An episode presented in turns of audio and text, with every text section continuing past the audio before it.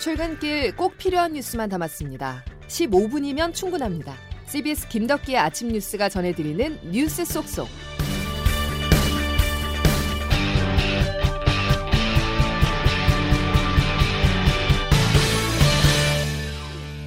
여러분 안녕하십니까? 12월 8일 김덕기 아침 뉴스입니다. 더해지는 게 아닌 곱해지는 양상입니다.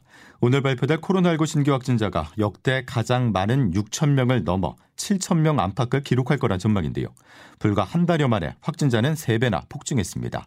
병상 확보에 비상이 걸렸습니다. 첫 소식 정다운 기자가 보도합니다. 어젯밤 9시 기준 전국의 코로나19 신규 확진자 수는 5,704명으로 집계됐습니다. 같은 시간대 집계치로 역대 가장 많은 숫자입니다. 어제 자정까지의 확진자 수는 오늘 오전 중 발표될 예정인데 6천 명을 넘어 7천 명 선에 육박할 것으로 보입니다. 위드 코로나 전환 직전인 10월 마지막 주 하루 평균 1,900명이었던 확진자 수가 지난주부턴 5,000명대를 이어가면서 한 달여 만에 3배로 폭증했습니다. 국민들의 불안감이 커지면서 선별진료소와 병원 등 검사소에는 수백 미터씩 대기자줄이 늘어서며 혼잡도가 가중되고 있습니다. 정부는 중환자 치료 병상을 확보하기 위해 어제 남양주 한양병원과 서울 광진구 소재 해민병원을 코로나19 거점 전담병원으로 추가 지정했습니다. 중앙사고수습본부의 박향 방역총괄 반장입니다.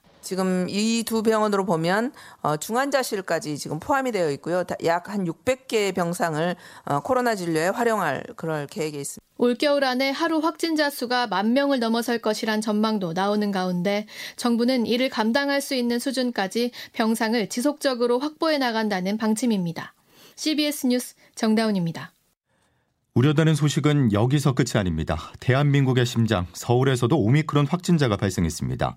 오미크론 위험성에 대해서는 분석이 엇갈리지만 전파력이 강력하다는 것에선 이견이 없는데요. 방역당국은 확진자 가운데 밀접 접촉이 없이 짧은 시간 내에 감염된 사례를 확인하고 오미크론 변이의 공기 전파 가능성을 조사하고 있습니다. 이어서 조태인 기자입니다.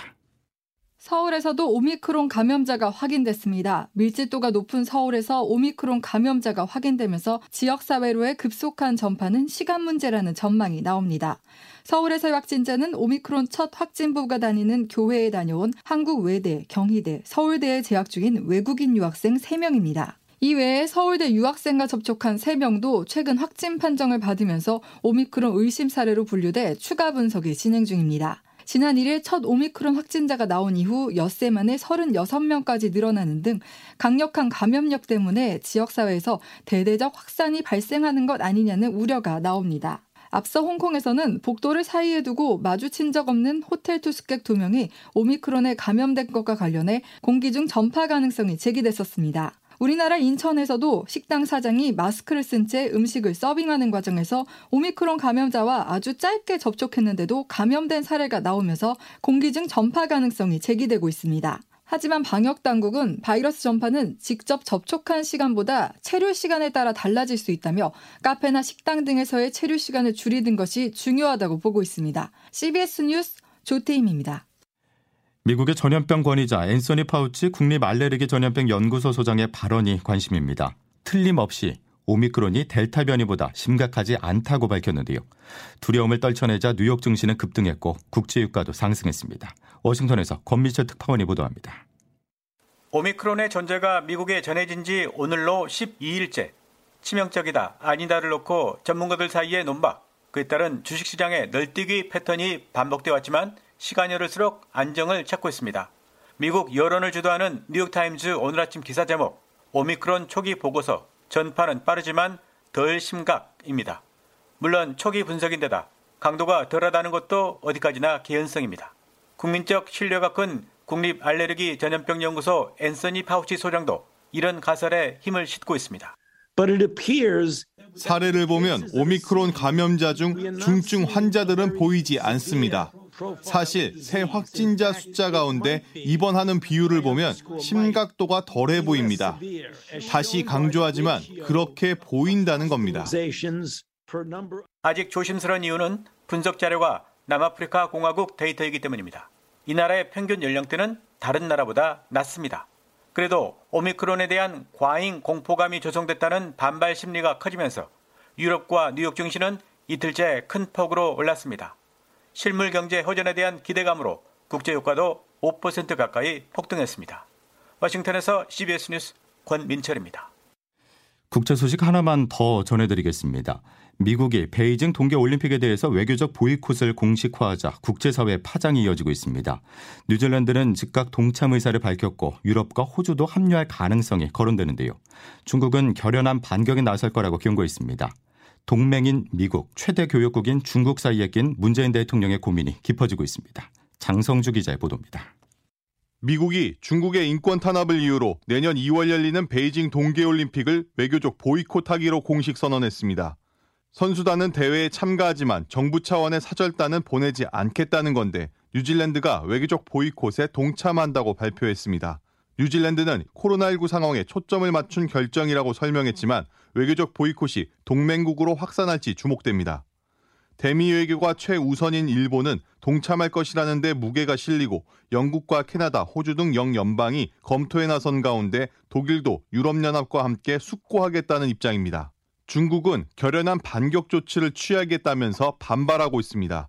미중 갈등의 한파가 불어닥친 상황에서 우크라이나 침공 가능성이 거론되는 러시아와 정상회담에서 경제 제재까지 경고한 미국. 조 바이든 미국 대통령은 민주주의 정상회의를 열고 권위주의에 맞서겠다면서 중국과 러시아 압박에 나섰습니다. 한편 문재인 대통령은 종전선언으로 한반도 평화와 비핵화의 첫걸음을 떼겠다면서 국제사회의 협력을 촉구했습니다.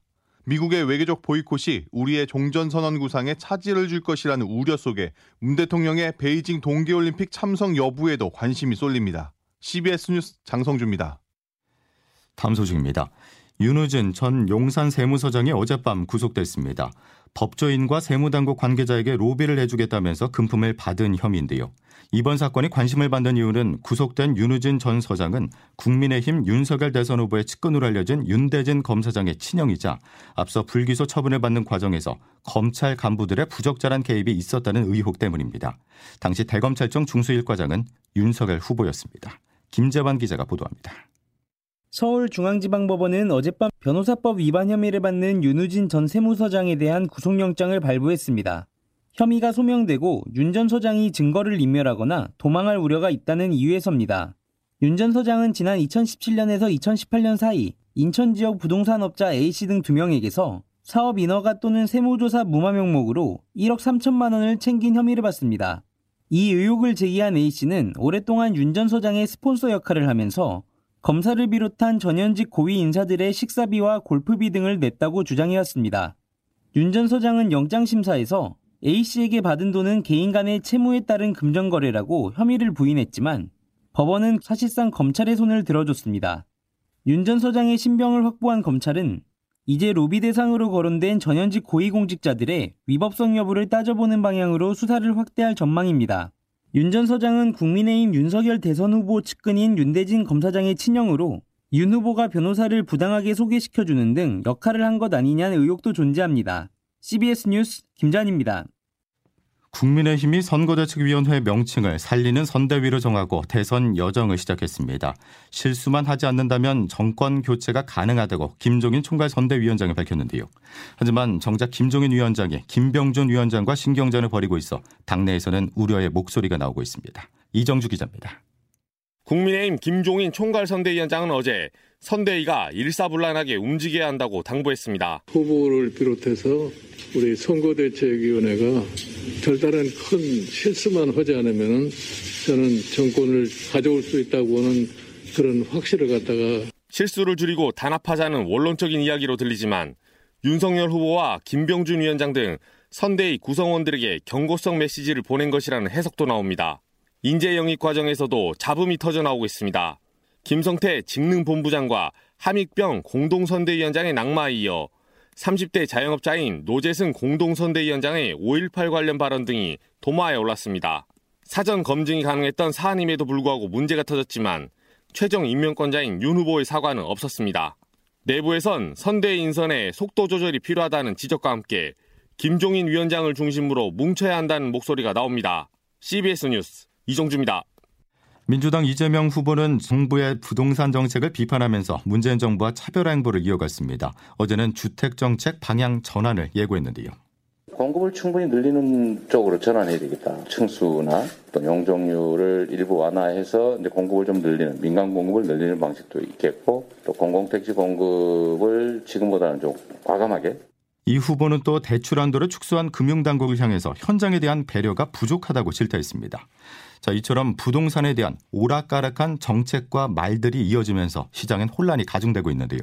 고가 주택은 신고가 행진이, 중저가 주택은 가격 조정이 나타나고 있습니다. 김수영 기자가 취재했습니다. 부동산 시장의 양극화가 심화되고 있습니다. 전국 아파트 상위 20%인 고가주택의 평균 매매 가격은 하위 20%의 9.3배 이르렀습니다. 서울 지역으로 한정해도 강남과 강북의 온도차가 뚜렷합니다. 강북구는 1년 6개월 만에 상승을 멈추며 가격 조정 사례가 포착되고 있지만 강남과 서초, 송파구 등 강남권에서는 여전히 신고가 행진이 이어지고 있습니다. 서울 강남구 역삼동의 한 부동산 관계자입니다. 안 깎고 그럼 우리가 그대로 할 테니 달라 하는데도 답을 안 주고 있어요 주인이. 주인들이 딱 그대로 고자센 거예요. 대출 의존도가 높은 중저가 단지는 대출 규제와 금리 인상의 영향으로 수요가 얼어붙어 매물이 쌓이고 있지만 대출이 금지된 15억 초과 단지는 자금 조달 능력을 가진 수요층이 거래하는 만큼 별다른 영향을 받고 있지 않다는 분석입니다. 부동산 R114 여경희 수석 연구원입니다. 대출을 끌어서 매수할 수 있는 그런 중저가 아파트들은 보정을 좀 받을 거래량이 감소하면서 좀 상승폭이 준화되는 특히 다주택자 규제에 따른 똘똘한 한채 선호 현상은 양극화 양상을 더욱 부채질하고 있습니다. 신한은행 부동산 투자 자문센터 우병탁 팀장입니다. 수도권과 수도권이 아닌 지역, 수도권 내에서도 서울과 서울이 아닌 지역, 서울 내에서도 강남과 강남이 아닌 지역 이런 형태로 초양극화되고 초세분화되는 형태가 CBS 뉴스 김수영입니다. 호반 산업이 이른바 꼼수 분양 논란을 빚으면서 위례 신도시에 공급을 했던 민간 임대 아파트에 대해서 입주한 지 9개월 만에 조기 분양을 통보했습니다. 대출이 막혀 있는 상황에서 임차인들은 내 집 마련을 위해 내년 2월까지 6억 원을 준비해야만 합니다. 공무성 기자가 취재했습니다. 호반 산업은 지난 2018년 경기 하남시 하감동에 지은 위례 호반 서밋을 4년 임대 후 분양 방식으로 공급했습니다. 그런데 호반은 지난달 희망자에 한해 조기 분양으로 전환하겠다며 보증금보다 6억 7억 원이 높은 12억 13억 수준의 분양가를 669가구에 통보했습니다. 임차인들은 호반이 공공택지를 싸게 사놓고 높은 분양가를 제시했다고 비난했습니다. 12억씩이나 되는 거 가격 고시 하나도 없이 살려면 사고 말려면 말어. 아니 말이 안 되죠. 호반은 임차인들 요청에 따라 조기 매각을 결정했고 시세의 약 80% 수준으로 낮게 책정했다고 밝혔습니다. 처음에 이 임대 공급을 할 때는 이 400억이 나올 거라고 생각을 못했어요. 세부담이 늘은 거고 당시 호반은 한국토지주택공사로부터 공공택지를 싸게 매입했지만 건설사가 분양 전환 시점까지 집값 상승으로 발생한 시세 차익을 고스란히 가져가는데 이용될 수 있다는 지적도 있었습니다. 호반은 이번엔 정부가 지난해 4년 단기 임대주택과 아파트 임대사업자 제도를 폐지한 점을 이용했다는 비난을 피하기 어려울 것으로 보입니다. CBS 뉴스 고무상입니다. 1가구 1주택자에 대한 양도소득세 비과세 기준을 시가 9억 원에서 12억 원으로 변경하는 조치가 오늘부터 시행됩니다. 자, 이제 기상청 연결해서 오늘 날씨 알아보겠습니다. 김소진 기상 리포터 전해주시죠. 네, 추위가 주춤하니까 어김없이 미세먼지가 심수를 부리고 있습니다. 오늘도 비교적 맑고 포근한 날씨가 이어지겠습니다만 공기질이 좋지 않겠는데요. 오늘 수도권과 충청, 광주, 전북권은 종일, 전남, 대구, 제주권은 오전에 일시적으로 초미세먼지 농도가 나쁨 수준을 나타낼 것으로 보여서 보건용 마스크를 꼭 착용하시는 것이 좋겠습니다. 그리고 오늘 오전까지는 내륙을 중심으로 가시거리가 200m도 안 되는 매우 짙은 안개가 끼는 곳이 많을 것으로 보여서 출근길 교통 안전에도 각별히 유의하시기 바랍니다. 그 밖에는 오늘 전국이 대체로 맑겠고요. 낮 최고 기온은 서울 청주 12도, 원주 11도, 광주 대구 14도의 분포로 여전히 예년 이맘때보다 포근하겠습니다. 다만 주말부터 기온이 점점 떨어지면서 다음 주 월요일에는 서울이 영하 6도까지 떨어지는 등 다시 영하권의 매서운 추위가 찾아오겠습니다. 날씨였습니다. 아파트에서 혼자 살던 70대 노인이 욕실에 갇힌 지 15일 만에 극적으로 구조되는 일이 있었습니다. 전북에서 발생한 일로 연락이 안 되자 지인의 신고로 구조가 될 수 있었는데요. 보름 동안 어르신은 수돗물을 마시면서 버텼다고 합니다. 자, 기적 같은 소식일 수도 있지만 혼자 사는 노인들이 안전사고에 얼마나 취약한지를 알 수가 있는데요. 자녀들 그리고 주위 분들 작은 관심이 필요합니다. 자, 수요일 김덕기 아침 뉴스는 여기까지입니다. 내일 다시 뵙겠습니다. 고맙습니다.